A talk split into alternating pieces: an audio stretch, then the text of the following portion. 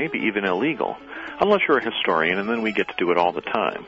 We'll look at some Civil War letters with former librarian David Lee Poremba when we return on Civil War Talk Radio.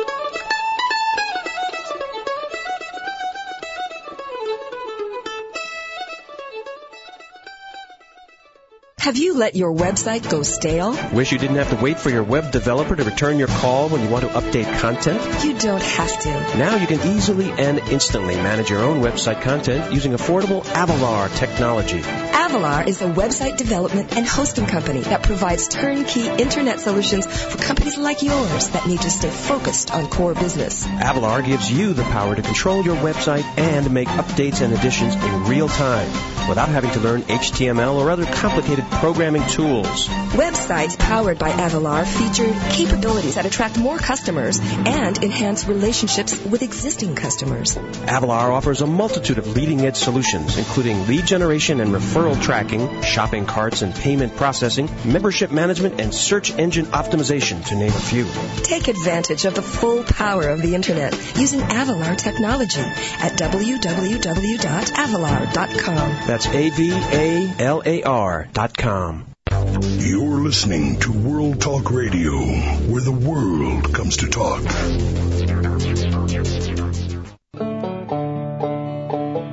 Welcome back to Civil War Talk Radio. I'm Jerry Prokopovich at East Carolina University, talking today with David Lee Poremba, editor of If I Am Found Dead, Michigan Voices from the Civil War. In our last segment, we talked about some of those voices, particularly uh, the letters of James Verner of the 4th Michigan Cavalry that are reproduced in this very interesting volume. And the bulk of the volume, perhaps more letters or longer letters than anyone else, are the letters of uh, George Salter. Did I get that first name right? Charles. Charles, Salter. Yes, it it, uh, it has the names at the top of each page, so you know whose letters you're reading, but not the first name, and I missed that there. Um, Charles Salter of the 16th Michigan. Uh, his letters are not perhaps as, as lively always as those of Verner. I, I got the impression at times he was kind of a maybe a bit of a stick in the mud, uh, but he certainly had a wide range of experiences to report on. That's for sure. Now you have to realize he's writing to the wife of a prominent Detroit minister, uh, Divie Bethune Duffield. The Duffields were a very prominent family in Detroit. So he's, his letters are very formal. Uh, they're certainly, um, straightforward, um, and lengthy. Uh, he carries on this, this, uh, correspondence with her, uh, throughout his entire, um, active service. And those are the letters that are extant. There's no other, at least as far as I was able to discover, there are no other Salter letters. He mentions in letters to Mrs. Duffield that he's written his father and he's gotten letters from his father. Um, but the only thing that is still extant are the his letters to the Duffields. Now, I guess Um, that brings up an issue in, in archival evidence, which is uh, we we never can, of course, have a complete picture uh, of anyone's experience, but these are the kind of letters that somebody would be likely to preserve. They're they're clearly written. They are, as you say, somewhat formal. They describe events in detail. They don't divulge any personal uh, secrets of any kind. Uh, there's not a lot of emotion, uh, and so they're they're perfectly acceptable to keep and donate to a collection like the Burton Historical Collection. On the other hand, if you get some uh, personal letters between a husband and wife, uh, you might well find after the war you don't want anyone else to see those, and they don't end up in collections like like the Burton. That's true, uh, and it's it's archivally tragic to uh, to know that some papers are destroyed on purpose, uh, simply because of uh, someone's uh, rather misguided sense of uh, propriety. Um, but there are some uh, some collections in Burton that exist of uh, letters from husband to wife, some both. Uh, oftentimes, the, the letters from the wife to the soldier. Uh, don't survive in the knapsack too well, but uh, the letters home are preserved uh, simply because of the the importance of the event.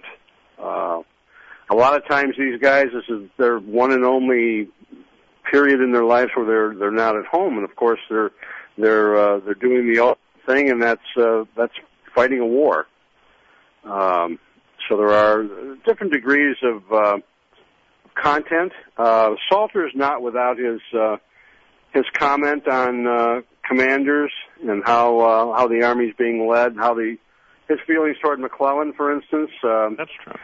uh, and you can you can sense a change as uh, um, McClellan, after training the Army of the Potomac, doesn't fight it very well. Um, but Salter, certainly with the 16th Michigan Infantry, saw pretty much all of it uh, right through uh, till the time he resigned. Uh, there are some interesting uh, letters written after Gettysburg. Of course, the, the 16th Michigan um, sort of went down in history with its defense of Little Round Top. Um, It was in the same- brigade as the 20th Maine, which gets Yeah. all the pub- publicity. Uh, Mhm. They were up there too on, on Little Round Top. Absolutely. Uh, I think they were they fought side by side. Of course, uh, the 20th Maine got you said get get better publicity. I think that's uh, part of the problem with uh, the whole Michigan uh, experience in the Civil War. It's been overshadowed uh, um, by other other units and other other events. Um, uh, the Michigan Cavalry Brigade, for instance, um, uh, is one such unit. Uh, they fought um, under Custer during the Civil War, and actually, uh, according to some r- recent uh, works, there actually saved the Union on uh, July 3rd. There, uh, fighting Stuart's cavalry to a standstill. So it's interesting to see uh, finally understand, or at least uh, getting a better understanding of Michigan's role in the Civil War. Uh, it is. I, I thought it was particularly noteworthy that Salter describes the fighting on Little Round Top the, on the second day at Gettysburg and the role of the 16th Michigan.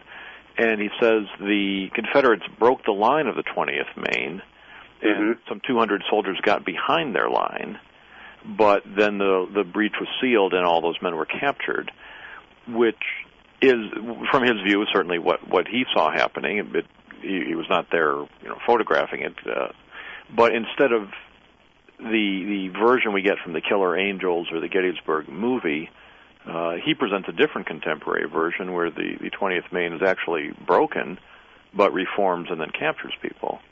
Mm-hmm. Not the same view. I thought that was interesting. It is interesting, yes. Now, the uh, you can't rely entirely on these letters. Uh, taking the same theme with the 20th Maine, he describes at one point uh, late in the war the the fatal wounding of uh, General Chamberlain, the former colonel of the 20th Maine, and he says it's it's sad he died a true Christian death. We're, we're sorry to lose him. But of course, Chamberlain lived many years after the war. Right. There's a couple of matter of fact, Salter is reported dead, and uh, he rectifies uh, that particular illusionment in, in a letter to Mrs. Duffield. So he he does get wounded. It's reported that he was uh, killed in action when he when he actually wasn't. So you get a lot. You get hearsay in the letters, which which of course brings them up to the minute, or, or makes the the modern researcher or reader uh, uh, understand that this was actually written in, in sort of in the in the heat of the moment or, or shortly after that. You know, which and it requires care in, in use of them. That, uh, as you say, the researcher who knows that Chamberlain survived doesn't draw the conclusion that Salter's a liar, uh, but that if if someone didn't witness the event himself and is just reporting camp news, it may or may not be accurate. But when he tells you what he saw himself, uh, this is this is information that uh, tends to be reliable and, and can be used uh, historically.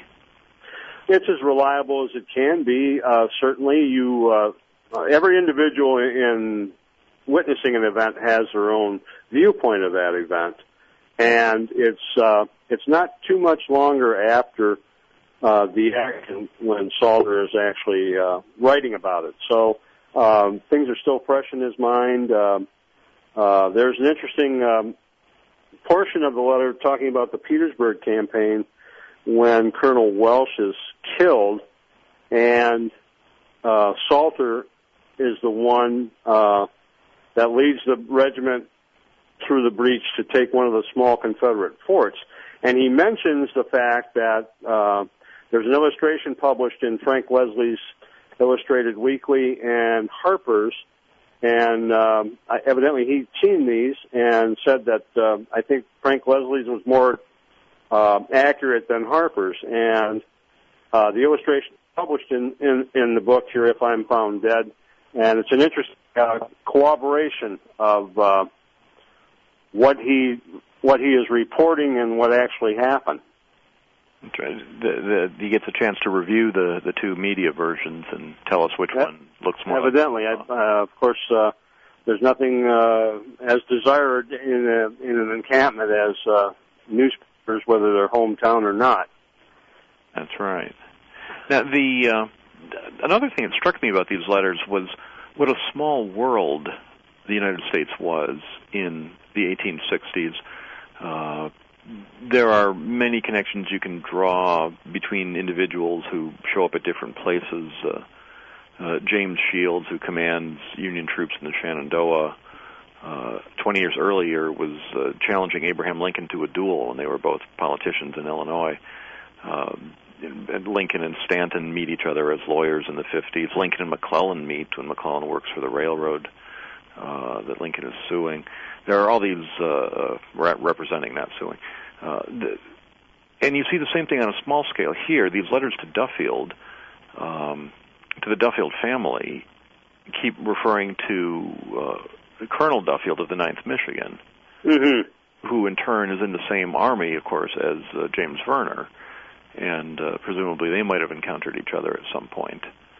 Uh, but the Duffields uh, are are are engaged in the war. Uh, yes. Colonel Duffield was in fact captured at uh, at Murfreesboro, not not the Battle of Stones River, but the the raid on Murfreesboro in July 1862. And, and uh, Salter expresses his sympathy for for him being wounded, and if I don't even feel like discussing it here, but if you want to look up the uh, listeners, if you want to find out what happened to Colonel uh, Duffield at Murfreesboro, it was a very painful male injury. I can tell you that. Mm-hmm. Um, uh, mm-hmm. But he does he does go on. I think uh, Duffield uh, Henry uh, attains general's rank, I believe, uh, during the Spanish American War, and is. Uh, prominent in uh, training the Michigan contribution um, 32nd and 33rd Infantry regiments. Um, so he does sur- he does survive the the conflict, but it is it is a, a very small world, um, and the interrelationships. So there's no. Uh, it would be interesting to surmise if Verner and Salter ever met in Detroit uh, after the war and, and shared reminiscences, but of course that's that's all speculation. Um, Verner is prominent in the veterans organizations concerning the 4th Michigan Cavalry, uh, who, by the way, were uh, instrumental in the capture of Jefferson Davis.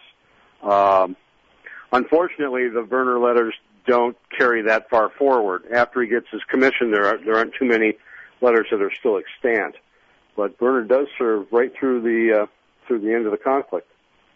Well, these these letters really are uh, very interesting to read. They they reflect the fact that there were so many well-educated people fighting in the Civil War, and that letter writing was an art that was widely practiced in those days. Uh, perhaps the way we practice email now. Uh, but everybody was accustomed to not everybody, many people were accustomed to writing and uh, and putting the, the, their elaborate thoughts or their innermost thoughts on paper in a way that, that we don't do so much any any longer. Uh, absolutely, and you can tell uh, uh, the f- between the four men, uh, Verner and Presley are, are sort of phonetic spellers. Verner and uh, Salter are a little better educated or a little bit more practiced in in uh, in writing, but uh, none of them. I think this was the first time that a lot of them were literate, and none of them were afraid to. Uh, put their thoughts down on paper, like you said. And, and thinking about it, one wonders how they found time to do this. The the diarists that you you cite often write a single line or two for each day, and there are nice photographs of the actual journals themselves, and you can get a sense of a soldier stopping at the end of a day and pulling this out of a knapsack or pocket and scribbling down a line so he remembers that day's event. But uh, Salter, and to a lesser extent Werner, had to have time and space and energy to write these multi-page letters. Uh, that seems really remarkable to me. Well, it it is. Uh, you have to understand. Of course, there's there, it's like any other uh, any other army. Hurry up and wait. So there is a lot of time where uh, time is spent not doing anything. Whether you're in the line or in camp, uh, there's time. Of course, Salter writes a multi-page letter, but he does it like once a month, mm-hmm. or very seldom twice a month. But uh, he's very consistent in doing it. Um, and a diarist, as you said, can uh, can pull it out of a pocket with a stub of a pencil and, and jot some thoughts down. Um, Vanderpool, I think, a little more articulate than Presley was in in uh, keeping his his diary. Mm-hmm. What um are the Alpheus Williams papers at the Burton collection? Yes, they are. Those, those were published back in the '60s, and there was a guy who wrote huge letters almost every day. Yes. Uh, they, yeah. More than almost anyone else I can think of, they really astonished me with how much that guy could write while describing I'm I'm in the rain, I'm writing with a stub of a pencil under a tent mm-hmm. fly, and I've commanded Alpheus Williams. He was uh, one of the few um, corps commanders to keep his job in the Army of the Potomac. Uh, well, he was a divisional commander for most of his uh, most of his career because he had no political influence or uh, or friends in high places, but he was a competent soldier. Um, another native Detroiter saw service in the Mexican War, and uh, of course his statue still is on Belle Isle. That's right. People uh, don't know that that they all see the giant equestrian statue, but uh, the name of Alpheus Williams is better known to uh, Civil War researchers than uh, than the people of Detroit, unfortunately. True. Well, the music I hear tells us we've come to the end of our time, all too soon as always. Uh, but David, thank you very much for being on the show. Absolutely my pleasure, sir. And listeners, I recommend if you want to hear the voices of Michigan soldiers, representative of, of soldiers from any army, uh, take a look at David Lee Poremba's book, If I Am Found Dead, Michigan Voices from the Civil War, and uh, take a look at it and join us again next week on Civil War Talk Radio.